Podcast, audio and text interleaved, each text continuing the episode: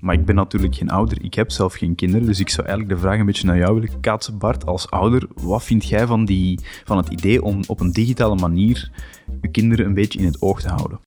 Ja, nou ja, ten eerste zag ik staan dat uh, het kind moet de Family Center ja. wel accepteren. Als we dan hebben over vrije toestemming. ik denk niet dat dat eronder valt. Precies. maar goed. Uh... Hallo en welkom bij Das Privé, jouw wekelijkse privacy podcast. Iedere aflevering praten we hierbij over het reilen en zeilen in de wereld van privacy. Digitale spionage, boetes, datalekken, nieuwe technologie, privacy tools, oftewel alles dat er in een week gebeurt in privacyland. Ik ben Bart van Buitenen en samen met Tim van Haren hebben wij het privacy nieuws van deze week gecureerd en eruit gehaald wat er echt toe doet. En wat doet er dan deze week toe? Wel, nog maar eens een initiatief om data te gaan delen.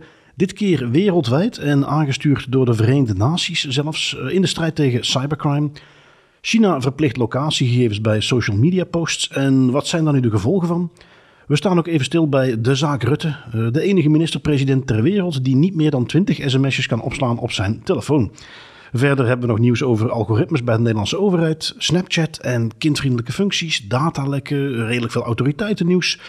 Oftewel, het lijkt erop alsof um, ook bij autoriteiten men toch even een backlog wil wegwerken voor de zomervakantie. Spoiler, dat gaat niet lukken. Um, misschien horen luisteraars ook nog iets anders, Tim. Ja, ja, misschien wel. Want sinds kort, eh, voor het eerst hebben we nu toch ook nog eens een live-opname. En niet alleen gewoon een live-opname, maar ook een live-opname met toch wel ja, een stevige upgrade qua materiaal. Hè. We zijn nu bezig met nieuwe microfoons, nieuwe interfaces. Dus uh, ik hoop dat het beter gaat klinken. We doen het nu anderhalf jaar, dus uh, het werd tijd om uh, de volgende stap te zetten. Um, in die context, als we het hebben over volgende stappen, ook nog een huishoudelijke mededeling. Kleine herhaling van de vorige keer, maar dat gaat steeds weer iets vooruit. Namelijk Privcon 2022, onze conferentie in oktober van dit jaar. Deze week zal de informatie en de registratieopties online komen. Um, het is nog maar, ja, het is nog zeker nog een half jaar, maar ik kijk er ontzettend naar uit. We zijn nu met een paar vrijwilligers, waaronder Ian en Charlotte bij deze eventjes een shout-out naar jullie toe. Bezig om uh, alles klaar te zetten. Uh, vooral qua organisatie, de locatie is geregeld, de catering, allemaal dat soort dingen.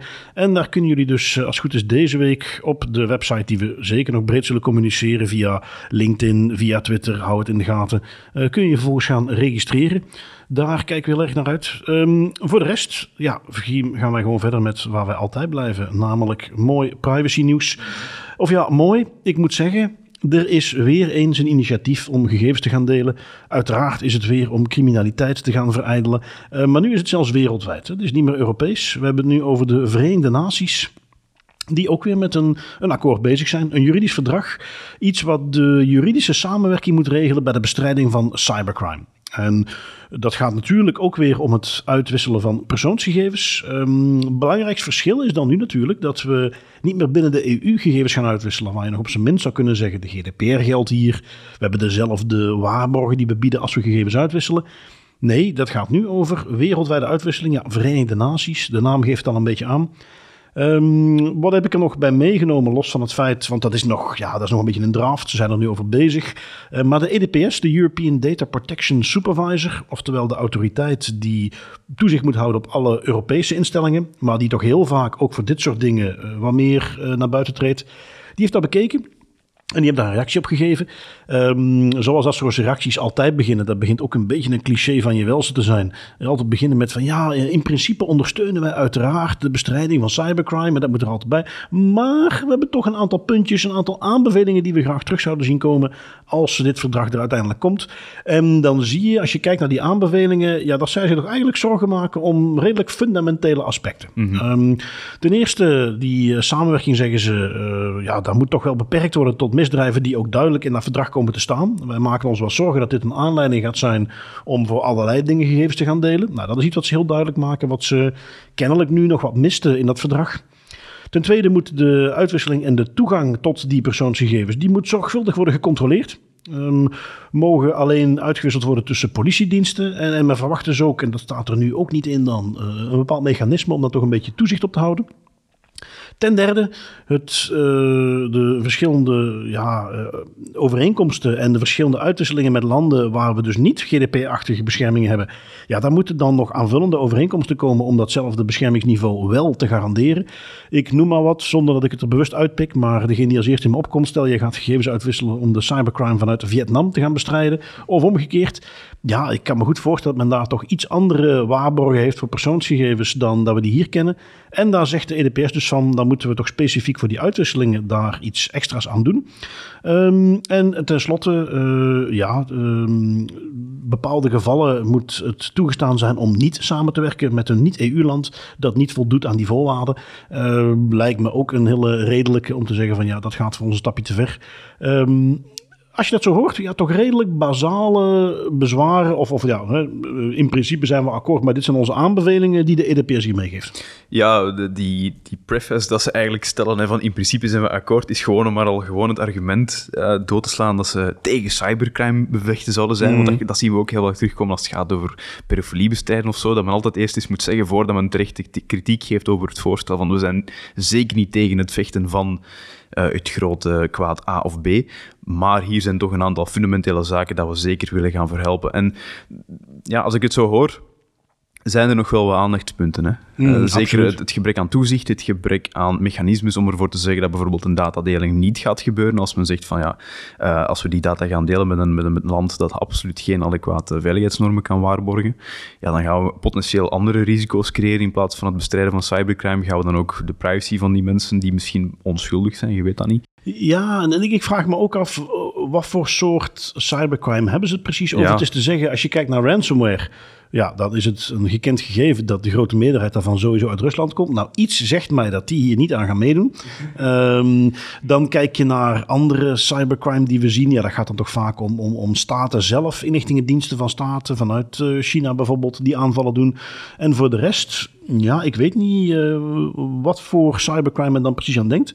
Um, dus daar ook die aanbeveling van ja, laten we toch eens even goed op een rijtje zetten voor wat voor soort misdaden denken we hier aan. Dat lijkt me ook echt wel een cruciaal element lijkt me niet slecht, hè, maar het is, ik vind het een beetje zorgwekkend dat het op dit moment... Er is al, een, er is al denk ik een draft, of, of mm, er is al een draft. Ja. Dat men eigenlijk de EDPS nu nog met zo'n echt basale zaken moet afkomen van jongens, dat je het hier nog niet aan hebt gedacht, dat is een beetje vreemd. let, dat pakt iets zeker mee, deze aandachtspunten, want dat zijn zaken die we toch wel minimaal zouden willen zien als het gaat over zo'n grootschalige overdracht van persoonsgegevens. ja, maar je, je zegt dat nu, maar tegelijkertijd, als wij dat soort soortgelijke verdragen zien, wij memmen dan altijd over de dingen die aan niet instaan, maar dat is nog wel binnen Europa, dat is nog steeds binnen het algemene kader dat we kennen, en dat bestaat in de meerderheid van de wereld gewoon niet.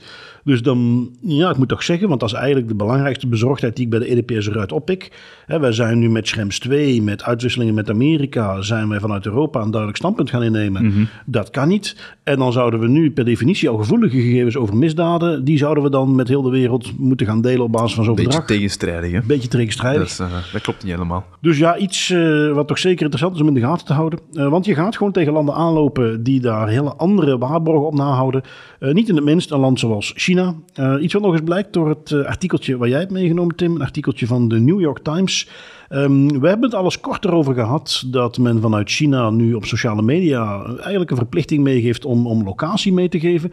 Maar het artikel van New York Times ging daar volgens mij toch nog eens wat dieper op in. Ja, dat ging er wat dieper op in en gaf ook eigenlijk een hele grote impact mee. Hè. Um, Misschien handig om te beginnen bij het begin nog even een korte recap van waar dit nu eigenlijk over gaat. China heeft eigenlijk al heel lang een hele grote gereedschapskist met allemaal tools om de activiteiten op het Chinese internet en Chinese social media te onderdrukken, zeg maar. Berichten verwijderen, mensen bannen, uh, trefwoorden blokkeren, zodat je het niet over bepaalde onderwerpen kan hebben. En daar komt nu eigenlijk een nieuw gereedschap in die toolbox, namelijk als jij iets post op Chinese social media, dan komt daar vanaf nu uh, een locatietag onder je post. Dus mensen zien eigenlijk van waar dat jij die post hebt gezet op social media op basis van je IP-adres. En um, op het eerste zicht, ja, dit is natuurlijk een, een privacy schending. Dat is iets, je moet dat hier maar eens voorstellen, dat mensen hun locatie zomaar open en bloot staat op elke post die zetten op social media. Het effect dat je dan al zo meteen zou creëren, is dat mensen wel eens twee keer gaan nadenken of dat zoiets op social media zouden zetten. Op zich twee keer nadenken over op, of dat je wel effectief iets op social media zet, is niet zo slecht. Maar ik denk dat er andere manieren zijn om te bereiken dan echt een Toch zware wel, inbreuk op de privacy Ja. van die mensen. Ik denk dat er andere manieren zijn om zo'n zo'n effect te creëren. Maar waar het eigenlijk in China over gaat, is, en dat wist ik zelf niet, dat wordt in het artikel wel redelijk hard uitgeweid, is ehm, in China is er een eh, redelijk harde online oorlog bezig tegen tussen aan de ene kant mensen die kritisch zijn tegenover de overheid en aan de andere kant nationalistische personen. En dat zijn dan vaak nationalistische influencers, dus echt zoals dat wij ze kennen op TikTok of op YouTube, Ja, die ja. gewoon gekke filmpjes maken, maar dan zeer nationalistisch gezind. En die daar een hele horde volgers hebben en die dan effectief mensen gaan targeten op basis van de kritiek die ze geven op de overheid, die in hun ogen niks fout kan doen. En eh, dit speelt daar eigenlijk enorm hard in de hand. Hè? Want ja, je kunt nu gewoon zien of dat iemand zijn locatie in het buitenland is of niet. En Dat is blijkbaar daar echt een heel groot ding, dat van het moment dat jij kritiek geeft vanuit het buitenland, maar je bent wel Chinees, dan word je bestempeld door die Chinese nationalistische influencers als een spion of een saboteur of een collaborateur, of als iemand die eigenlijk zijn land verraden heeft omdat hij bijvoorbeeld vanuit Zwitserland of vanuit Amerika kritiek aan het spuien is op Chinese Ja, en dat, wat jij ook te zeggen hebt, puur vanwege het feit dat het uit het buitenland komt, kan het per definitie alleen maar leugen zijn. Precies, die kritiek die kan nog zo terecht zijn en zo gegrond in feiten als maar kan. Maar gewoon al het feit dat zij onder de post zien staan dat dat een Chinese persoon is die dat post vanuit Californië of vanuit België, uit Brussel, is voor hun al voldoende om alles dat in die post staat af te schilderen als een leugen of als eh, het, het, de westerse media die de Chinese staat probeert te bespelen en manipuleren. En dat, Ja. dat is maf, hè? Waarbij je dan op een gegeven moment als criticus uit het buitenland denkt, nou ja, laat ook maar. En dat is natuurlijk precies wat de bedoeling is. Precies, precies. Dat is exact wat de bedoeling is. Er wordt een heel mooi voorbeeld gegeven in ehm, dat artikel. Dat was een persoon, Blauw Wang, een Chinese student die eh, in Duitsland aan het studeren is. En die zei tegen de New York Times dat hij niet meer ehm, op social media kritisch durft te zijn. Ehm, omdat ja, sinds dat die locatie gepost wordt onder zijn, zijn, zijn activiteit op social media, puur uit angst om in het vizier te komen van die nationalistische influencers. Dus je ziet dat effect, dat is echt een ding, die mensen zijn daarmee bezig. Want dat kan verregaande gevolgen hebben. Als wij verbannen worden van Facebook, oké, so what, that's it.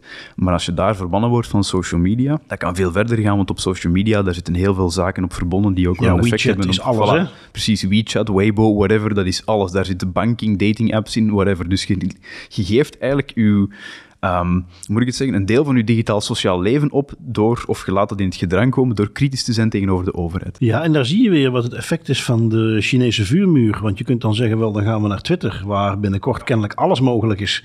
Ehm, maar ja, dat, dat leest toch niemand daar. Nee, precies. En, en dat, eh, dat geeft meteen eigenlijk ook een mooi overstapje naar een ander probleem, die Chinese vuurmuur. Er zijn heel veel mensen, ook in China, die nog altijd een VPN gebruiken voor terechte doeleinden. Bijvoorbeeld omdat zij bepaalde eh, onderzoeken of documentatie willen raadplegen. Maar ja, als die natuurlijk hun VPN vergeten uit te zetten, of die blijven die gebruiken en die posten iets op social media dat, per- dat niet per se kriti- kritisch hoeft te zijn tegenover de overheid, is de kans nu ook veel groter dat die ook bestempeld worden als Ah ja, een verrader. ja. Ook al hebben die misschien niet de slechte bedoelingen tegenover de Chinese staat. Ja, ja. Ja, en ik vond, eh, je had ook nog, eh, denk ik, wel een eh, leuke quote uit het artikeltje, hè? Ja, de, de quote was van een mediaprofessor van de Chinese Universiteit van Hongkong. En die zei: uh, More people start to assume others' motivation based on the cues from IP address. It makes open dialogue more open, more and more difficult. Ja, en daar komt het op neer. En, en, vat het, dat vat het samen, hè, inderdaad. Ja, en dat is- dat de clue. moment- ja, dat is de clue. Gewoon eh, open dialoog, eh tegendraadse stemmen, zoveel mogelijk onderdrukken. En, en ja, goed, nog maar eens, we, we zeggen het vaak genoeg, maar daar zie je maar weer dat eh, China is een beetje het voorbeeld van hoe fout kan het gaan. Eh, je kent wel die termen, de chilling effect. Wat Ja. gebeurt er op het moment dat mensen zich in de gaten gehouden voelen? Wel, dan sterven kritische stemmen uit. En dat verandert heel de dynamiek in de samenleving. Ik kan niet voor de Chinezen beslissen of ze die samenleving fijn vinden of niet. Ehm, ik kan alleen maar zeggen dat ik met mijn eh, westerse insteek, als ik bijvoorbeeld de filmpjes zie van wat er nu in Shanghai gebeurt in die COVID-lockdowns, ik ben blij dat ik daar niet zit. Nee, en het is, dit is blijkbaar, eh, de regel die er nu komt, is blijkbaar volgens het artikel een reactie op de, de, de, de groei van kritische stemmen vanuit Shanghai en vanuit het Westen over de situatie in Shanghai. Om eigenlijk nog eens duidelijk te maken van als je kritiek hebt, weet dan ook dat mensen die het niet zo goed met u voor hebben, u ook weten te vinden. Nee. En ja, wat je dan ziet, het, het tegengewicht daarvan wat wij in de westerse wereld kennen, is eh, transparantie. Ehm, open zijn, eh, ook als overheid, als regering, duidelijk zijn over wat je doet. Ehm, zou je toch zeggen, geldt kennelijk niet overal. En we hebben het natuurlijk over de zaak Rutte. Ja. Ehm, misschien een basic vraagje, Tim. Hoeveel uh, sms'jes kun je bewaren op je telefoon? Oh, dat zijn er toch wel best veel. Ik heb eigenlijk nog nooit een tel bijgehouden, maar laten we toch zeggen honderden sms'jes. Hè? Ja, gemakkelijk. Ja, toch, toch, wel, toch wel. Uh, misschien zelfs duizenden. Ja. Ik bedoel, we hebben tegenwoordig aardig wat gigabytes. Een sms'je, ik weet niet of het zelfs de KB aantikt. Dus, uh, Denk het niet. Dus zijn er aardig wat. Um, daarentegen, de premier Rutte heeft kennelijk geen toegang tot een telefoon die meer dan 20 sms'jes kan bijhouden. Dat is toch de, de zaak die nu in Nederland uh, zwaar de pers haalde. En, en interessant, uh, belangrijk om qua context mee te geven, want dat, dat is hier een hele belangrijke. Um, openbaarheid van bestuur. Hè, je weet, ik ben ook niet vies om daar lekker gebruik mm -hmm. van te maken. Ik vind dat een heel mooi instrument naar transparantie toe. In Nederland gaat dat echt nog wel een stapje verder in de zin dat ja, iedere vorm van communicatie er ook onder valt. Um, ik zou het voor de lol eens een keer kunnen doen, openbaarheid van, openbaarheid van bestuur verzoek indienen en daarbij ook communicatie via mail en uh, gsm van bewindslieden opvragen. Maar dan verwacht ik dus dat ik tegen bepaalde uitzonderingen aan ga lopen.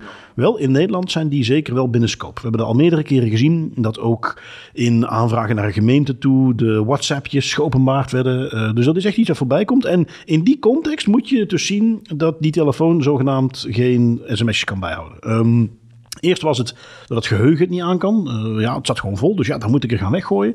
Na wat extra kamervragen was het dan eerder van... ja, nee, het is niet zozeer het geheugen, het is de snelheid van de telefoon. Mm die erop achteruit gaat. Ja, dan denk je dan, uh, waar loopt die Rutte dan mee rond? Een beetje iPhone, een beetje Android, daar kan dat toch wel tegen. Wel, uh, het is de Nokia 301. Ja, Tim, jij hebt het, het, plaatje voor je in onze show notes. Um, niet te verwarren met de 3310. Hè, dat uh, lijkt er een beetje op. Dit ding heeft op zich officieel gewoon ja, XG. Ik weet niet, waarschijnlijk geen 4G, maar 3G als goed is wel. WhatsApp zit er ook op als je wilt. Dus in die zin, hè, kleurenschermpje, maar wel nog zo'n mooi T9 toetsenbordje. Um, echt wel oldschool Ik weet niet, uh, heb jij nog met een T9 toetsenbordje gewerkt? Uh, ik heb effectief nog met een toetsenbord gewerkt. En zelfs, zeg, uh, zo jong ben ik nu ook weer niet, ik heb zelfs nog een flipphone gehad. Oh, oké, oké, oké. Dat was mijn allereerste gsm was een flipphone. En ik misde eigenlijk wel dat die actie van zo je gsm kunnen openklappen, dat, dat gaat nu niet meer. Ja, ja, ja absoluut. Oké, okay, cool. nee, nee, inderdaad. Dat, dat stap ik even terzijde. Ja, en zo lang geleden is het dus allemaal nog niet. en des te vreemder is het dus dat de minister-president van een land met zo'n ding rondloopt. Ja. Um, nu goed, dat was de, ja, de, het argument wat er dus aangehaald is. Um, wat men een beetje vermoedt is dat de hoofdreden hiervan natuurlijk was om die openbaarheid van bestuurwetgeving te omzeilen. Uh, Rutte staat er ook onbekend. Hè? Die heeft al vaker in debatten aangegeven van uh, een term die hij gebruikte. Ja, ik heb geen actieve herinnering van die gebeurtenis. um, om, Mooie politiek. Om, om, om dan na de rand nog te kunnen zeggen van, ach ja, nu je het zegt, nu is die passieve herinnering ineens weer een actieve herinnering geweest. Uh, maar daar staat hij onbekend. Um, is tussen haakjes ondertussen wel een premier die al ja, volgens mij al meer dan tien jaar uh, op post zit. Uh, toch heel wat ambtsperiodes. Um, dus ja, die kent de klappen van de zweep. Tegelijkertijd kan ik hier ook nog zeggen wat hier ergens ook wel jammer aan is. En goed, wij mogen het er nu over hebben. Uh, het is gewoon een leuke podcast over privacy. En dat is wat Rutte wellicht ook wil beschermen hier, zijn privacy. Maar vooral de oppositie springt hier natuurlijk bovenop. Vindt het leuk om hierover te gaan discussiëren. En ondertussen zijn dus debatten over onderwijs, over uh, economie zijn van de agenda verdwenen. Want er moest onmiddellijk gediscussieerd worden over een minister-president die misschien een aantal sms'jes niet bijhoudt. Ja. ja, zo interessant kan dat toch ook niet zijn? Dat lijkt mij sterk dat dat zo interessant is. Ik weet niet wat dat die Rutten allemaal in zijn sms'en steekt, maar ik weet, mijn sms'en zijn nu niet zo bijzonder interessant dat je daar in een uh, openbaarheidsverzoek veel nuttigs uit gaat halen. Ik moet wel meteen de vraag stellen, ik heb dat... Dat is redelijk hard in de media gekomen dat hem inderdaad uh, een gsm heeft die ofwel de sms dan niet ondersteunt, of dan heel dat verhaal. Maar ik vraag me, en dat heb ik nog altijd niet gezien, um, waarom is dat nu juist in opspraak gekomen? Zijn ze specifiek naar iets op zoek van die Rutte? Of gaat het hier gewoon uh, over kamervragen. zijn? Kamervragen, kamervragen ja. en toen uh, kwam dat naar boven. Oké. Okay. Ja, ik, ik, ik vind het dubbel. Want aan de ene kant, um, ik vind in een democratie, en zeker mensen die een ambtspositie aannemen, die uh, zijn een bepaalde vorm van transparantie verschuldigd tegenover de, de bevolking die hun eigenlijk heeft gekozen in een democratie. Dus dat vind ik zeker, dat is een principe dat gewaarborgd moet worden. Langs de andere kant heeft die vent ook zijn recht op privacy. Hè?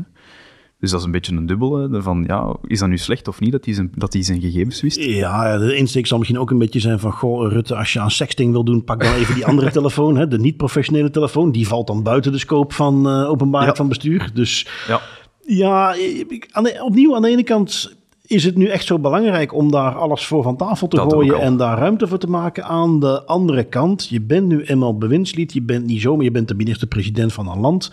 En je hebt wetgeving die dit soort dingen gewoon duidelijk maakt. Je moet het archiveren. Ehm, ik vond het ook wel mooi, Rutte eh, werd er ook naar gevraagd. Van, ja, maar eh, je, je moet toch dingen archiveren? Dat is toch de wetgeving? Ik zeg, ja, ik doe aan real-time archiving. Ehm, dus als een sms'je dat binnenkomt relevant is, dan stuurt hij het meteen door. Eh, en anders wordt het gewist. Ehm, en dus daar zie je dat er meteen eventjes een mooie censuur al plaatsvindt. Ja. Hij beslist Ja. zelf wel eventjes wat is hier nu relevant of niet. Dat is wel heel handig, hè? dat je een beetje naar real-time archiving doet en dat je dan in je archieven alleen de dingetjes zet die je goed uitkomen. Ja, dat ja. is... eh, Ik kan daar Dat voortaan wel ook, slim als ik mailtjes krijg en dan heeft Bart van heb je niet geantwoord. Ja, ik doe aan real-time archiving en dat van jou vond ik niet relevant. Dus heb ik inderdaad, weggegooid. dus dat heb ik weggesmeten. Sorry, jongens. Is niks meer van te doen. Bestaat dus ook niet meer. Ik weet er niks meer van. Geen actieve herinneringen, Bart. Dat is het, Nee, het inderdaad. Eh, en, ja, toch in een land eh, waar ik moet zeggen dat men op een aantal vlakken naar transparantie toe ook heel actief bezig is. Eh, ik vind zelf dat ze op één punt een beetje voorlopen op België. Ehm, zowel qua implementatie van algoritmes, want daar hebben we het nu over, als dus hoe ze bezig zijn met de transparantie daarover. Vooral algoritmes die door de overheid in gebruik zijn. En dat is waar jouw artikeltje over gaat, Tim. Er is een onderzoekje geweest, de Rekenkamer in Nederland heeft gepubliceerd over het merendeel van de algoritmes hebben ze getoetst aan de zogenaamde basiseisen. Wat houdt dat in? Ja, ehm, dat, wat hadden we eigenlijk in de basiseisen? Dat zijn, dat zijn eigenlijk vier grote thema's, namelijk sturing en verantwoording, data en model, privacy en IT-beheer, waar ook het stukje IT-security eigenlijk voor een groot deel onder zit. Ehm, en dat zijn eigenlijk een aantal parameters waarmee je kan gaan bepalen, die zij hebben, die hebben uitgeweid aan het bepalen van of dat een algoritme eh, wel veilig genoeg is en wel ethisch genoeg is. Het draait allemaal rond het thema ethiek. Dat zijn eigenlijk de vier pilaren van, van hoe, wat dat zij een ethisch algoritme noemen of niet. Ehm, want ja, algoritmes, algoritmes zijn heel handig. Hè? Dat zijn eh, eigenlijk soms complex, soms simpele regels die je een computer kan geven, instructies, om wat dat voor een mens heel lang en heel saai zal zijn, in een korte en in snel tempo te doen. Dus daarvoor is, herkent de rekenkamer ook van die algoritmes. Dat heeft zeker zijn nut, dat moet zeker gebruikt kunnen worden. we zijn niet per se anti-algoritme. Voilà, ik- er- weer gek dat je dat eigenlijk die preface moet maken, maar is wat, hè. Stel je voor dat je anti-algoritmes bent, dat zou wel heel erg zijn. Ehm, maar dus zij zeggen ook van, kijk, algoritmes heeft zeker zijn nut, maar waar wij over struikelen is dat we merken dat wel een heleboel algoritmes die nu gebruikt worden door de Nederlandse overheid, dat die niet voldoen aan die basiseisen. En het zijn echt wel zeer, zeer zware basiseisen. Hè? Waarbij ze overigens, ze hebben basisvereisten. Hè? Want Ja. ik ken in België... Nee, wij hebben geen, wij hebben geen eh, bottomline, geen rode draad die we kunnen gaan Nee. toetsen. Dat bestaat hier in België nog niet. Ik zou heel graag hebben dat niet, ze dat overnemen. Maar ja, dat is, weer, dat is eigenlijk typisch Belgisch ook. Hè. Wij nemen vaak zo een paar jaar later dingen over van Nederland dat En we doen goed het beter vinden. dan, en doen het, doen het dan waarschijnlijk nog beter. Maar we zijn een beetje traag van begrippen hier in België. Eh, maar dus, wat was er gebeurd? Zij hebben een onderzoek gericht naar negen algoritmes in totaal. Eh, en die resultaten waren wel redelijk deprimerend, want zes van die negen die voldeden niet aan die basisvereisten. Ehm, met name de algoritmes die werden gebruikt door de politie, het Directoraat-Generaal Migratie en eh, de Rijksdienst voor Identiteitsgegevens. Dat zijn al drie namen dat je absoluut niet op je lijstje wilt als het gaat over algoritmes die niet aan basiseisen rond ethiek voldoen en rond veiligheid. Ehm, dus ja, dat vind ik een hele jammer. En wat dat ook opvalt, hè, Bart, jij hebt hier het kaartje voor u, want ze hebben een heel mooi overzicht Mhm. gemaakt van al die algoritmes en waar dat ze wel of niet aan voldoen. Is er iets aan het kaartje dat u opvalt? Ehm, even zien, wat valt mij meteen op? Dat een dienst waarvan je toch eigenlijk zou verwachten dat die daar uitgebreid naar kijken. Er is eentje in dat kaartje die op werkelijk niks van die basisvereisten Ja. een groen bolletje krijgt. De politie. Ja, ik vond dat zo schrijnend om te zien dat die zelfs geen enkel groen bolletje Nee, hebben. Het, nee. zijn er het gaat over eh, of, dat u, of dat, eh, de ownership over het algoritme is bepaald, of dat er een risicoafweging is gemaakt, of dat er een DPIA is gemaakt, of dat er gekeken is naar of dat de data, of dat er een bepaalde bias in is Echt zo van die basale zaken eigenlijk, die wel belangrijk zijn, want ja, de, Nederland heeft wel al een historiek met algoritmes die wel eens iets fout doen, een toeslagenaffaire en zo. Het kan wel eens fout gaan, dus je zou denken dat we daar wel heel hard op letten, om dan te zien dat zes van de negen daar nog altijd niet aan voldoen en de politie überhaupt inderdaad een dienst waar je van zou hopen dat die daar toch goed naar kijken, op geen enkel ding scoort. Dat is... eh, schrok ik even van. Ja, en, en als je dan dat tabelletje nog wat verder bekijkt, hè, ze hebben dan die vier categorieën, Ja. sturing en verantwoording, data en model, privacy, waar toch, laten we zeggen, de meerderheid nog wel positief op scoort. Maar dan IT-beheer, eh, toegangsbeheer, wijzigingenbeheer, logging, eh, backup en recovery. Daar is dus de overgrote meerderheid die daar gewoon volledig rood uitslaat. Wat betekent, de risico's Ja. zijn hoog. Ja, dus inderdaad, de tendens die zij ook aanhalen is dat eh, het heel hard opvalt dat in zes van die negen onderzochte algoritmes, en ze hebben een mix gemaakt van complexe en simpele algoritmes om het een beetje representatief te houden, dat daar heel hard opvalt dat het stukje IT-security volledig wegvalt. Dat men daar ofwel niet over heeft nagedacht, ofwel dat men dat heel kort, heel snel heeft bekeken en daar eigenlijk niet de nodige aandacht aan heeft gespendeerd die je zou verwachten van zo'n algoritme.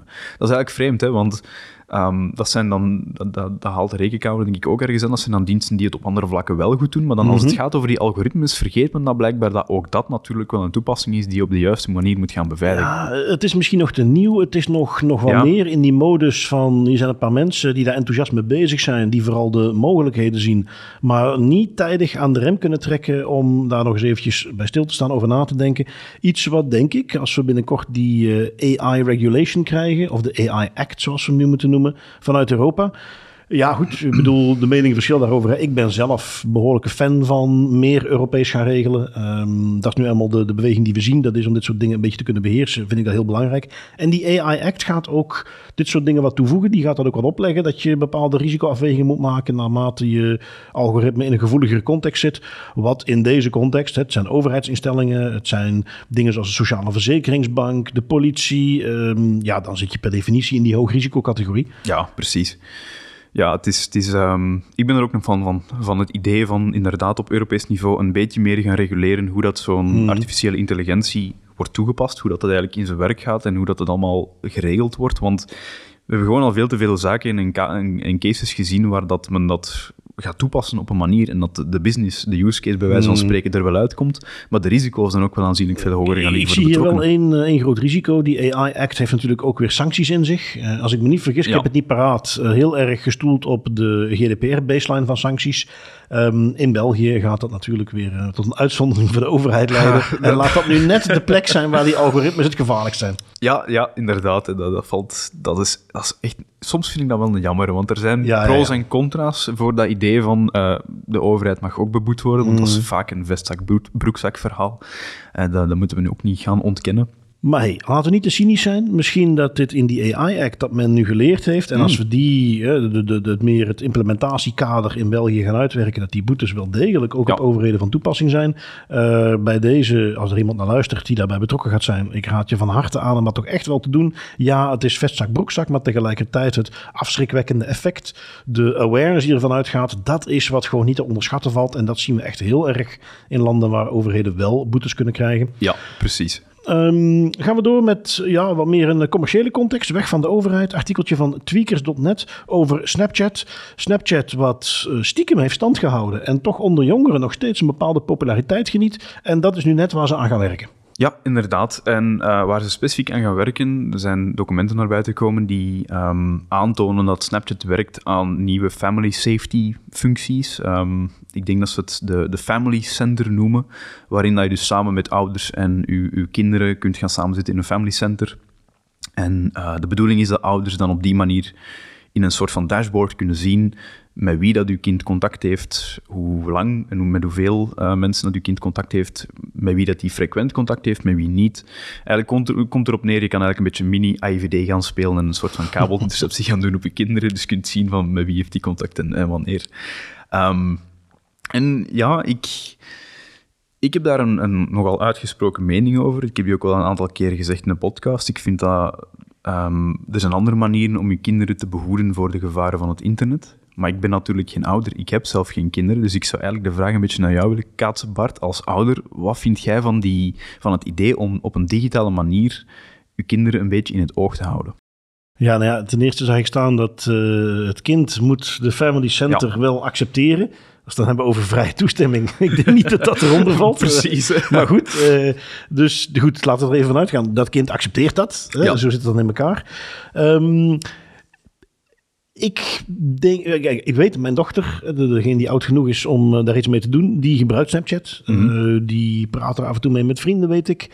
Ik heb nooit de behoefte gevoeld om al in de gaten te houden. Ehm, ik weet dat, dat de meningen daarover zijn verdeeld. Ik heb het daar ook vaak genoeg met, met anderen over. Die duidelijk aangeven dat ze dat veel meer in de gaten willen houden. Ehm, moeilijke discussie. Zeker iets waar uiteindelijk de beslissing toch gewoon van bij de ouders moet eh, liggen. Ehm, ik bedenk me wel eventjes ook de gewoon puur praktische beperkingen. ik, ik ben gewoon bezig met dingen. Ik heb eh, werk, ik heb een hele leuke podcast, ik heb dat privé waar ik veel tijd in stop. Daartussenin ben ik ook heel veel bezig met mijn dochters en mijn gezin om daar ook tijd voor vrij te maken. Mhm. Ik moet toegeven, als je dat op een rijtje, de dingen die we allemaal voorbij hebben laten komen. Ik heb andere dingen te doen om de logs van mijn kind te gaan bekijken. Om iedere dienst waar die op zit, of het nu Netflix en YouTube en Snapchat en TikTok. Uh, het stopt een keer. Hè. Op een gegeven moment moet je gewoon, waar is het niveau dat we daar een stukje vertrouwen in bouwen? Dat we dat misschien zeggen van oké, hier is eventjes een schermloze tijd. Ga nu eens eventjes iets gezonds doen of ga iets anders doen. Deze is een boek. Er lijkt me zeker niks verkeerd mee. Maar uh, je kunt niet dienst per dienst al die dingen in de gaten gaan houden. En dat is wat je nu een beetje ziet. Het, het, is, het, is, leuk, maar ik weet ook, mijn dochter gebruikt wel vier of vijf van die dingen. Uh, Discord, Snapchat, WhatsApp, uh, Roblox zit ook een hele chatcomponent in. Uh, ik kan het allemaal niet bijhouden. Volgens mij heb je nu een of andere developer op het lumineuze idee gebracht om een appje te maken waarin je dat allemaal samen kunt gaan steken via API's, zodat je niet alle apps moet gaan bekijken. Een SIEM-tool voor ouders. een SIEM-tool voor kinderen, bij wijze van spreken. Ja, voor de luisteraars, een SIEM-tool is in securityland een tool wat bedoeld is om allerlei logs uit allerlei verschillende systemen samen te trekken, daar analyse op te doen en dan alarmpjes te geven van beste security verantwoordelijk. Hier moet je toch eens naar gaan kijken. En we gaan dus eventjes een, een security operations center opzetten voor ouders. Ja, inderdaad. Dat is, dat is het gevoel dat ik nu heb dat er iemand zoiets heeft van write that down, write that down. Ja. Geniaal. Maar dus- ja, ik, ik, ik eh, deel die mening volledig. Ik, ik vind ook als je op een punt bent gekomen dat je je kind wil eens weten, of, of dat ze met beden weten van je kind of net niet, moet gaan surveilleren, want dat is het uiteindelijk nog altijd dan scheelt er meer dan enkel uw kind die misschien iets fout doet op, op social media. Want dan moet je ook, eh, dan denk ik gewoon vanuit mijn misschien naïef punt, standpunt als, als niet-ouder, dat je ook dringend eens moet gaan werken aan de vertrouwensband met je kind. Ja, en, en dan denk ik ook als er uh, vanuit het gebruik van dat soort tools problemen zijn, is dat vanuit het kind waarschijnlijk ook eerder uh, een symptoom van iets wat veel breder is dan ik zit te veel op Snapchat. Um, dus ja, goed, nog steeds iets waar iedere ouder mee moet gaan zoals hij of zij dat wilt. Maar uh, ja, ik zou daar toch enige voorzichtigheid in betrachten. Um, gaan we eventjes door bij het uh, UWV. En, en die hadden toch het UWV, een beetje zeg maar de, de, de VDAB van uh, Nederland, uh, doen nog wel allerlei andere dingen, ook arbeidsongeschiktheidsuitkeringen. Um, maar in ieder geval, die hebben heel veel gevoelige gegevens. We hebben ze al vaak voorbij laten komen. Waarom? Ja, die hebben nogal eens een datalekje. En uh, degene, waar, waarom pak je dit er specifiek bij? Is het statistiekje wat zij nu naar buiten hebben gebracht in 2021. Um, hoeveel datalekken denk je dat zij hebben gehad, Tim?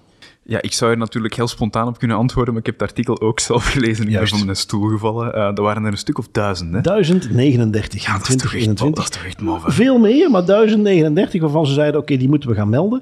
Um, om dat even in perspectief te plaatsen. Hmm. In heel België in 2020 want recentere gegevens hebben we niet. De GBA heeft het nogal druk met allerlei andere zaken om met een jaarverslagje 2021 te komen. Maar 2020, aantal datalekken 1097, dacht ik. dus op de kop af gewoon hetzelfde.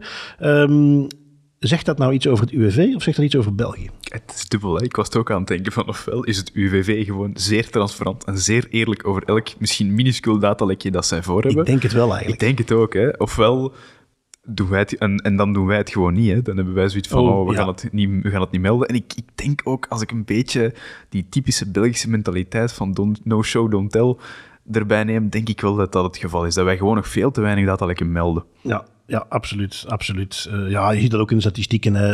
Ja. Meer dan 40.000 per jaar waar het AP mee komt. En dan hè, dus die duizend van mm -hmm. uh, onze autoriteit persoonsgegevensbescherming. Neemt niet weg dat duizend datalekken voor één organisatie op een jaar tijd wel nog altijd heel veel is.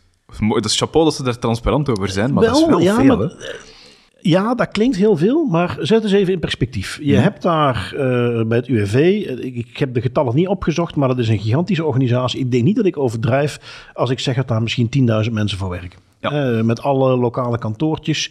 En ik denk wel, als we naar dat soort niveau van transparantie kijken, op het moment dat iemand dus een mailtje naar de verkeerde persoon stuurt, naar de verkeerde uitkeringsgerechtigde, en daar zitten persoonsgegevens in, dat is een datalek. Uh, we hebben daar recent nog bij een autoriteit een voorbeeldje van gezien. Uh, dat, dat is een het soort datalek wat waarschijnlijk gemeld moet worden. Ja, dat, Ja. Dan denk ik dat zij eerder... Oké, los daarvan, we hebben in het verleden ook eh, puntjes gehad... waar het systeem van het UWV nog niet aangepast was... om een beetje logging te hebben, dat je kon zien wie heeft wat geraadpleegd. Dat daar echt wel wat over te zeggen viel. Ehm, maar ik denk wel dat zij veel dichter tegen de realiteit aanzitten... ehm, dan, eh, ja, dan, dan, die duizend datalekken die wij hier in 2020 hebben gehad. Want daar, daar moet ik niet lang over nadenken. Dat is sowieso een grove, grove onderschatting. Ja, dat is inderdaad, dat lijkt wel een onderschatting, ja. En eh, ja, ja, misschien wel dat we het gewoon nog als groot ervaren, omdat wij dat hier inderdaad gewoon niet voorbij zien komen, zo'n Nee. cijfers, omdat het dan ook niet gemeld wordt, Mhm. niet omdat het niet voorkomt. Dat, eh, Ja. dat lijkt mij wel de, de case. Nu goed, eh, mooi sprongetje naar ons stukje over datalekken. Eh, de eerste heb jij meegenomen, Tim. Eh, Security.nl komt met een berichtje over Belgische ziekenhuizen die operaties annuleren vanwege ransomware. Dat klinkt serieus. Dat klinkt wel serieus en het is het ook wel. Het zijn zes ziekenhuizen in totaal. Allemaal ziekenhuizen die onderdeel maken van de zorggroep Vivalia. Ehm, en die zijn het slachtoffer geworden van de toch wel bekende Lockbit ransomware. Ehm, daardoor zijn in al die zes ziekenhuizen de, alle operaties geannuleerd. Gelukkig kunnen noodoperaties wel nog doorgaan, maar dan nog al je operaties stilleggen. Dat is natuurlijk niet zo evident voor een ziekenhuis en voor die patiënten. En ook consultaties en onderzoeken in de labo's kunnen niet doorgaan, omdat echt alles achter slot en grendel is. Ehm, Vivalia zegt zelf, de woordvoerder, het herstel zal weken, waarschijnlijk zelfs maandenlang duren. Beetje hetzelfde met, en ik kan niet even op de naam komen, maar we hebben ook eens zo'n case gezien in eh, Brittannië, waar dat er een aantal ziekenhuizen slachtoffer waren van ransomware. En dat duurde ook effectief maanden voordat die terug Dat was in Ierland toch? Dat was in Ierland, ja, sorry, dat was in Ierland inderdaad. En die, dat heeft ook maanden geduurd voordat die terug netjes op hun pootjes kwamen en terug verder konden doen. Dus ik denk dat we er hier ook gaan hangen. Ehm, maar eigenlijk om het nog een klein beetje erger te maken, niet alleen zo- zijn ze nu operationeel belemmerd, maar er is ook 400 gigabyte aan data van patiënten, van medewerkers gestolen door de Lockbit ransomware groep. Ehm, die ze nu ook dreigen te publiceren als Vivalia niet betaalt. Het was een kwestie van tijd. hè. Kwestie van tijd, ja, inderdaad. Dat dat nog zo lang geduurd heeft voordat ik hier goed misging. Eh, ik heb eh, uiteraard zonder daar eh, namen te noemen, maar ik weet dat er een aantal ziekenhuizen zijn die al met ransomware te maken hebben gehad. En dat is nog redelijk met een sisser afgelopen. Ehm, ja, de hier duidelijk niet. Eh, zes ziekenhuizen, allemaal plat. Eh, alleen noodoperaties mogelijk. Consultaties, onderzoeken kunnen allemaal niet doorgaan. Eh, ja, dat is ongeveer zo heftig als het wordt. hè. Dat is boeken toe even de ziekenhuis. Ja, die kunnen niet veel meer gaan doen nu. Hè. Dat is, je bestaansreden als ziekenhuis is op dat moment even teniet gedaan, omdat je gewoon operationeel niet verder kunt met je systeem. Laat het een wake-up call zijn, want dit... En dat is wat mij daar wat mee dwars zit. Kun je het 100% voorkomen? Nee. Nee. Nee, nee. Eh, goed, ik bedoel, la- eh, met eh, budget kun je daar heel veel mee doen. Maar feit is dat die nu wel met beperkte budgetten moeten werken. Dus je kunt het niet dichttimmeren zoals andere privébedrijven dat misschien zouden kunnen. Neemt niet weg dat eh, als we accepteren, en dat is eigenlijk waar je als ziekenhuis of, of andere organisatie die eh, overheidsgesteund zijn en met beperkte middelen zitten, gaan we dus maar gewoon vanuit, vroeg of laat gaan wij tegen ransomware aanlopen. Punt. Als dat zover is, wat doen we dan? Dat is waar je moet zijn. Hoe zijn we daarop voorbereid? En dat kun je wel goed doen. Ja, precies. En dat is ook denk ik wat dat hier niet gebeurd is. Want zes ziekenhuizen en 400 gigabyte aan data die gestolen is, wilt, als we kijken naar andere cases van ransomware, wel zeggen dat die al een tijdje binnen zaten. Hè. Dat is niet op 1, 2, 3, één iemand klikt op de link en, het is, en ze hebben het vlaggen. Nee, dat betekent nee. vaak dat die al maandenlang in dat netwerk zaten en bezig waren met van alles. En binnen dezelfde zorggroep kennelijk. Ja. Eh, Dus dan kom je weer op het klassieke niveau van eh, segregatie van netwerken. Ehm, zonder dat we hier de details van kennen. Hè. Maar als ik even een kleine gok mag wagen, durf ik best te zeggen dat waarschijnlijk two-factor authentication eh, een hoop had tegengehouden. Eh, en eh, dat de basis hier weer zal liggen in iemand die op het verkeerde geklikt heeft. Wat dat, hoe jammer het ook is, gezien de zeer zware gevolgen, wel heel vaak het geval is. Hè? Dat het Hmm. een basisfout is, of dat het een basisinstelling is die nog altijd niet goed is ingesteld en die veel miserie had kunnen voorkomen. Ja. Nu goed, als je zo in de shit zit, eh, was er een tijdje terug was er een bekende reclame in Nederland. En daar was een verzekeringsmaatschappij. En die hadden dan eh, in, in allerlei variaties spotjes over dingen die falikant verkeerd lopen. Moet je dat voorstellen als loopt iemand rond, moet even een plasje doen, kijkt geniepig om zich heen. Kan ik dat hier doen? Trekt zijn gulp open, plast tegen een muurtje en boem, heel dat gebouw stort in. En dan komt er groot in het scherm even Apeldoorn bellen. Dat wel, en dat, goed, die verzekeraar was natuurlijk gevestigd in Apeldoorn. Dat was een beetje. En die hadden, dat waren heerlijke spotjes. Ehm, hoe goed ze waren is even de vraag, want ik weet dus niet meer hoe die verzekeraar heette. Ik weet alleen dat de slogan was even Apeldoorn bellen. Ehm, in ieder geval, Apeldoorn, waarom begin ik erover? Ja, de gemeente Apeldoorn heeft kennelijk een klein oepsje meegemaakt. Ja, die, die hebben een heel uh, raar oepsje meegehad. En ik zou misschien dat oepsje willen beginnen met u een vraag te stellen, Bart.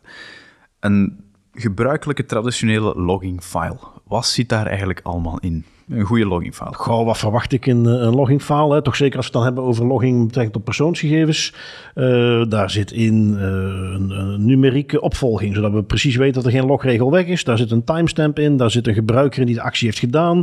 Daar zit de identificatie in van de gebruiker wiens gegevens het betreft die je geraadpleegd hebt. Het soort actie zit daarin. Dat zijn het soort dingen die ik zou verwachten in een beetje logging. Geen wachtwoorden? Nee, nee, nee, dat dan weer niet. Dat toch niet? Oei, dan uh, moeten ze bij Apeldoorn misschien even uh, langs das privé passeren. Want dat is dus effectief wel wat er hier gebeurd is. Dat is een zeer zwaar oepsje. Um, er is een ethische hacker en die heeft op een website van de Stadspas, zo een of andere kortingskaart waarmee dat je in Apeldoorn een heleboel dingen kunt gaan doen met korting.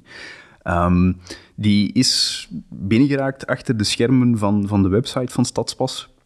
En die heeft toegang gekregen tot een logbestand met daarin de gebruikersnamen en wachtwoorden van 4600 personen die misschien eens verkeerd hadden ingelogd of een verkeerd wachtwoord hadden ingegeven. En dat, uh, toen ik dat las, ik kon dat in het begin eigenlijk niet zo goed geloven. En Nee. ik was ook aan het nadenken van mijn mental Fact-checken, gymnastics. fact-checken. Echt fact-checken, maar dat is dus blijkbaar effectief zo. Dat is, er zijn eh, logbestanden daar gevonden door een ethische hacker met daarin de wachtwoorden van mensen die hun, hun account verkeerd hadden ingegeven. Ja, het is ook iets, want hè, na het oepsje van de vorige keer Stad Gent, dachten Ja. we laten we hier eventjes nadrukkelijker gaan zoeken. Maar het is ook effectief Apeldoorn.nl zelf die een persbericht hebben uitgestuurd waarin Ja. ze zelf ook letterlijk zeggen eh, eh, logbestanden van mensen die meerdere keren foutief invulden en waar dan dus ook het mailadres of het foutieve wachtwoord in de logs terechtkwamen. Ja, dus het ging waarschijnlijk hier, als we even die mental gymnastics oefening moeten maken van wat is de redenering, ehm, dat, men, dat men zegt, wat dat trouwens een heel foute redenering is, laat ik dat meteen al zeggen. Eh, we hebben hier logbestanden, daar moet in staan wie dat zijn e-mailadres heeft ingegeven en wie dat zijn fout wachtwoord heeft ingegeven, zodat we dat weten voor de toekomst. Waarom dan, dat je dat eh, ooit in godsnaam zou doen, weet ik nog altijd niet, want een fout wachtwoord komt meestal neer op een spelfout of een letter te veel of te weinig. Dan kun je nog altijd heel snel het juiste wachtwoord gaan achterhalen. Ja. Plain text ook gewoon, dus het was gewoon leesbaar voor iedereen die het logbestand vond. Eh, ik denk dat die een hacker ook wel even van zijn stoel is gevallen toen dat hem dat las. ja, en maar hopen op een bug bounty dan bij eh, Apeldoorn. Ik vrees dat hem op zijn kin heeft mogen kloppen.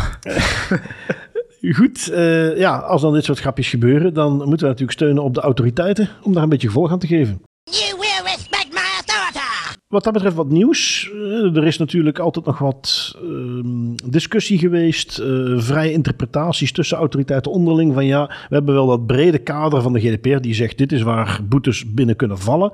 Daar heb je heel veel marge. Dat gaan we nu een beetje harmoniseren als ik het goed heb. Ja, ja, we hadden het eigenlijk inderdaad vorige week ook al meegenomen in de, in de laatste aflevering, dat ehm, de autoriteiten meer en beter willen gaan samenwerken. En daar zien we nu eigenlijk de eerste vruchten van die geplukt worden, namelijk de EDPB, ehm, ja, het, het overkoepelend orgaan waarin alle autoriteiten vertegenwoordigd zijn, heeft regels voorgesteld voor het berekenen van eh, boetes gelijk te trekken over alle lidstaten heen.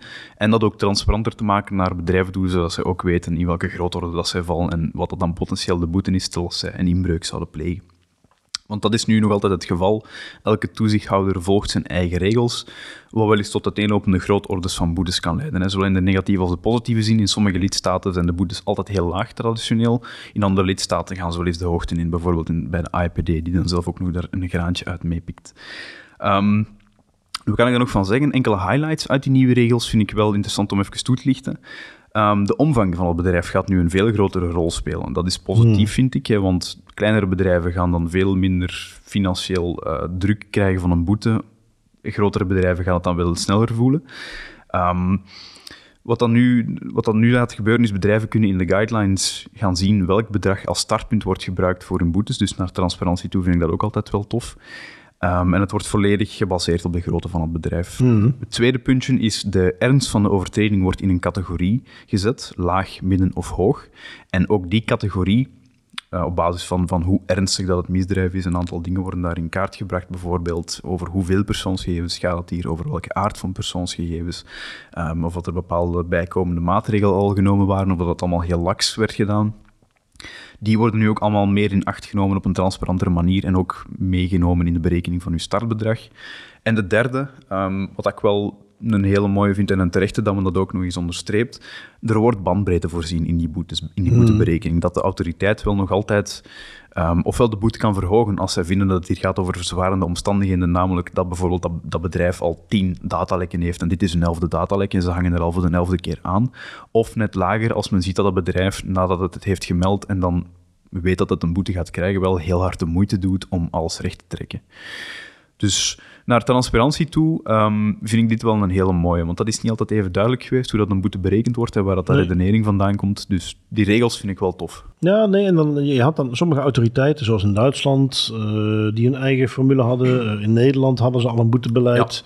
Ehm, maar dat was niet geharmoniseerd. En, en ik denk dat het ja, belangrijk is, ook gewoon naar rechtszekerheid, naar eh, eerlijkheid voor alle partijen. Dat je niet weer ervan uit moet gaan, ja, bij de AIPD hangt een kraan. eh, en bij andere autoriteiten valt Ja. het reuze mee. Eh, gewoon één en hetzelfde boetebeleid. En ook naar samenwerking toe, hè, want nu, ja, we hebben het vorige week al gezegd, autoriteiten willen meer gaan samenwerken. Ja. Ook in onderzoeken willen zij meer over lidstaten heen gaan samenwerken, maar als het dan uitkomt op het berekenen van de boetes, nu doet elke autoriteit er nog met zijn eigen redenering. Dat heeft blijkbaar wel eens voor discussies gezorgd in die internationale onder, alleen die lidstaten over. Ja, met, met Ierland af en toe. Ja, inderdaad. We kunnen er ons wel iets bij voorstellen. De safe haven of big tech. En eh dat wordt nu dus ook gelijk getrokken. Dus dat gaat ook hopelijk het proces om tot een boete te komen veel eh, vlotter maken. Nee, heel goed. Ehm, iets waar die Europese toezichthouders, als ze dan toch met elkaar zijn, denken we kunnen nog eventjes een eh, mogelijkheid gebruik maken om nog een van onze andere stokpaardjes van stal te halen. En dat is het gebruik van facial recognition. Dus ze hebben nog eens aangehaald, stop de facials in hun eh, berichtgeving. Eh, ze herhalen hun oproep om gezichtsherkenning een hand toe te roepen. Ze focussen zich specifiek op ehm, gezichtsherkenning in de openbare ruimte. Denk dan vooral aan politiediensten die dat grootschalig zouden gaan inzetten om mensen op afstand te kunnen herkennen. Ehm, en het gebruik van eh, gezichtsherkenning of, of in de context van emotieherkenning. En oké. dat is er eentje waar we recent eh, ook wat voorbeeldjes van hebben de revue laten passeren. Hè? Hoe die gebruikt worden in tooltjes, ook in de context van sales. En dat is iets waar ze hier heel nadrukkelijk aangeven. Ook dat vinden wij absoluut een no-go. eh, om dat soort tools te gaan gebruiken om emotie te analyseren. Dat is een serieuze inbreek op eh, de privacy. Ehm, in die zin dus niks nieuws. Alhoewel ik dat accent op dat eh, emotieherkenning vond ik, had ik nog niet eerder gehoord van, eh, van hen. Waarschijnlijk vanwege de recente ontwikkelingen. Voor de rest, ja, een herhaling van wat ze al eerder roepen, maar daarom niet minder interessant of, of nuttig. Nee, maar ik vind, het, eh, ik vind het zeker heel terecht dat zij zich focussen op die emotieherkenning. Ehm, facial recognition sowieso is al een technologie die absoluut nog in zijn kinderschoenen staat op veel vlakken, of toch van wat wij ervan zien. Er zijn use cases, maar het loopt ook nog heel vaak fout. Ehm, en ook bij emotieherkenning, ja, dat is dat, dat, het idee dat je een, een computer een emotie laat herkennen, en op basis van de output van die computer, van de facial recognition en de motion recognition, bepaalde beslissingen gaat maken, vind ik een heel beangstigende gedachte. hè. Want dan neem je een heel deel van de menselijkheid van een interactie weg door het door een computer te laten eh, redeneren, bij wijze van spreken, en laten visualiseren. Ja. Dus goed, eh, zeker nuttig dat de autoriteiten zich daar nog eens over uitspreken. Ehm, ja, dan kennen we het ondertussen. Geen das privé zonder AIPD. Ze zijn weer terug van weg geweest. Even een hele kleine sabbatical. Uh, alhoewel, ik denk dat ze vorige week er ook bij waren. Maar goed, er was recent een week ze er niet bij ja. Ja, inderdaad. Ehm, maar nu pakken ze weer eventjes door en Google hangt eraan. En dat is niet zomaar een boete. Nee, het is een serieuze boete, een boete van eh 10 miljoen euro. Ehm, en waarom hebben ze die boete gekregen? Google heeft eigenlijk een tijdje, een, een erg lange tijd, ehm, persoonsgegevens die zij verzamelden in het kader van formulieren en, en eh, questionnaires voor een, een verwijderingsverzoek in te kunnen sturen. Zij hebben die gegevens van die verwijderingsverzoeken doorgestuurd naar een onderzoeksproject, eh, de Lumen Project. De Lumen Project is een onderzoeksproject van het Berkman Klein Center for Internet and Society van de Harvard Universiteit. Eh, en die zijn er eigenlijk al sinds 2002 mee bezig met als doel verzoeken te verzamelen in verband met het verwijderen van inhoud van websites. Om dan dat, eh, die, die gigantische dataset open te kunnen stellen voor onderzoekers en voor andere belanghebbenden. Ehm, en Google heeft dus een hele lange tijd, gedurende een aantal jaren, de, de inhoud en, en de context van die verwijderingsverzoeken die zij kregen doorgestuurd naar de Lumen Project. En de IPD conclu- concludeert daar nu dat dat eigenlijk helemaal niet door de beugel kan, omdat dat ook dat is een transfer zonder geldige rechtsgrond. De verwerking van die persoonsgegevens is ook, gebeurt ook zonder een geldige rechtsgrond.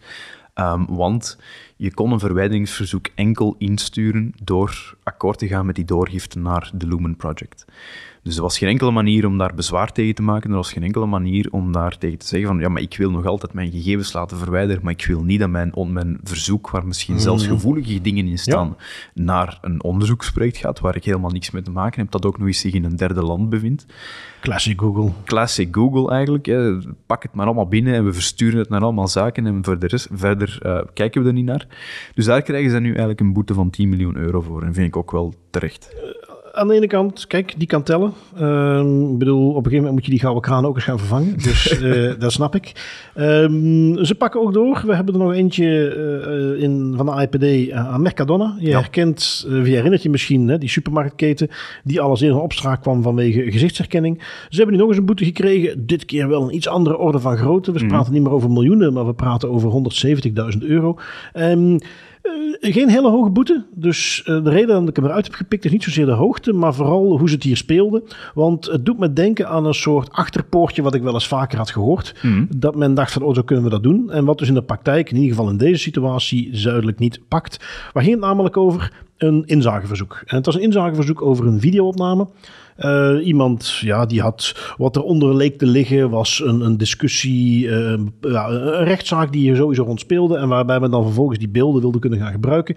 Ehm, wat gebeurde er? Dat inzageverzoek werd ingediend. Eh, daar werd eerst niet op gereageerd. En toen het uiteindelijk wel werd opgepikt, werd er teruggekoppeld van ja, oké, bedankt voor uw verzoek. Maar ondertussen hebben wij die beelden vernietigd, want die worden maar 30 dagen bijgehouden.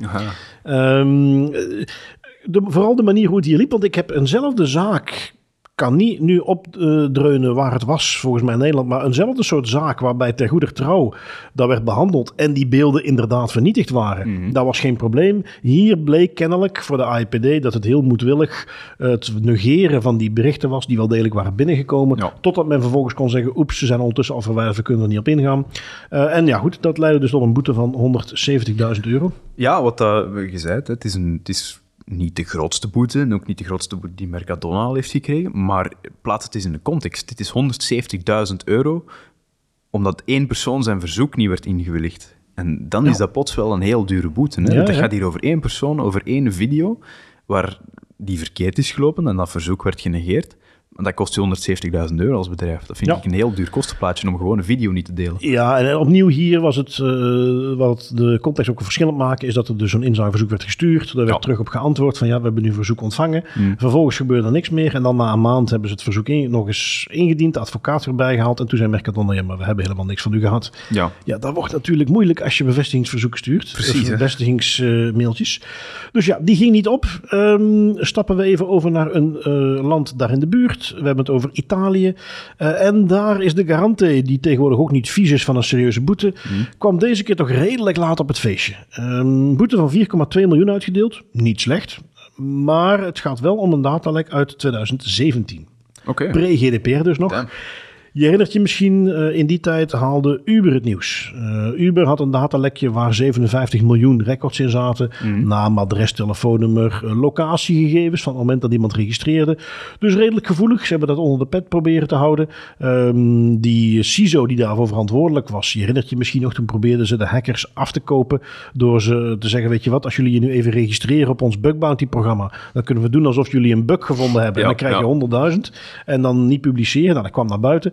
Ehm, de AP in Nederland, de ICO in Groot-Brittannië hebben al lang geleden boetes opgelegd. Eh, maar dus de garante kwam, eh, ja, waarom blijkt niet helemaal uit wat ik heb gevonden. Maar het heeft even geduurd in ieder geval. Het ging dan specifiek, want ja, Uber is natuurlijk veel breder, nu om 1,4 miljoen Italianen die het ook echt betrof.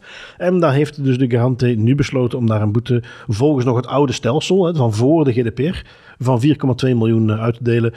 Ja, oké, voor Uber misschien niet, maar in de algemene zin 4,2 miljoen euro boete, dat staat ook in Italië toch best wel in een toplijstje. Dat eh, zal inderdaad wel in een top 10 terechtkomen, denk ik. En ja, beter laat dan nooit, zou ik zeggen. hè. Het is wel Ja. interessant om in 2022 nog een boete te zien van de pre-GDPR-era. Die, die zijn er zo nu langzaamaan wel allemaal uitgekomen. Dus dat is, eh, het zal een van de laatste zijn, denk ik. Ja, ja zien. toch eh, duidelijk die backlog aan het wegwerken.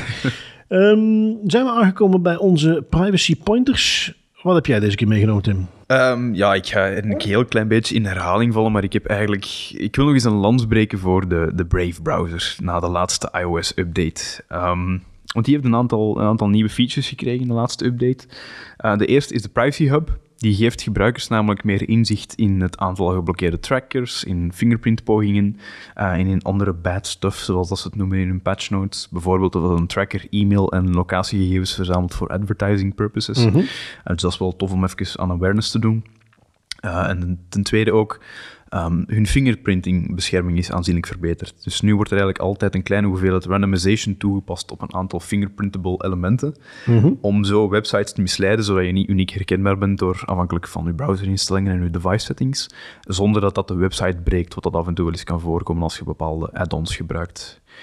Um, ah, en dan nog een laatste eigenlijk, die ik bijna vergeten was, maar die eigenlijk ook wel tof is voor de meer tech-minded people. Je kan nu ook op mobile um, certificaten zien van websites. Dus kijken of dat certificaat nog geldig is, of dat het door een juiste certificate authority wordt meegegeven in de certificate viewer.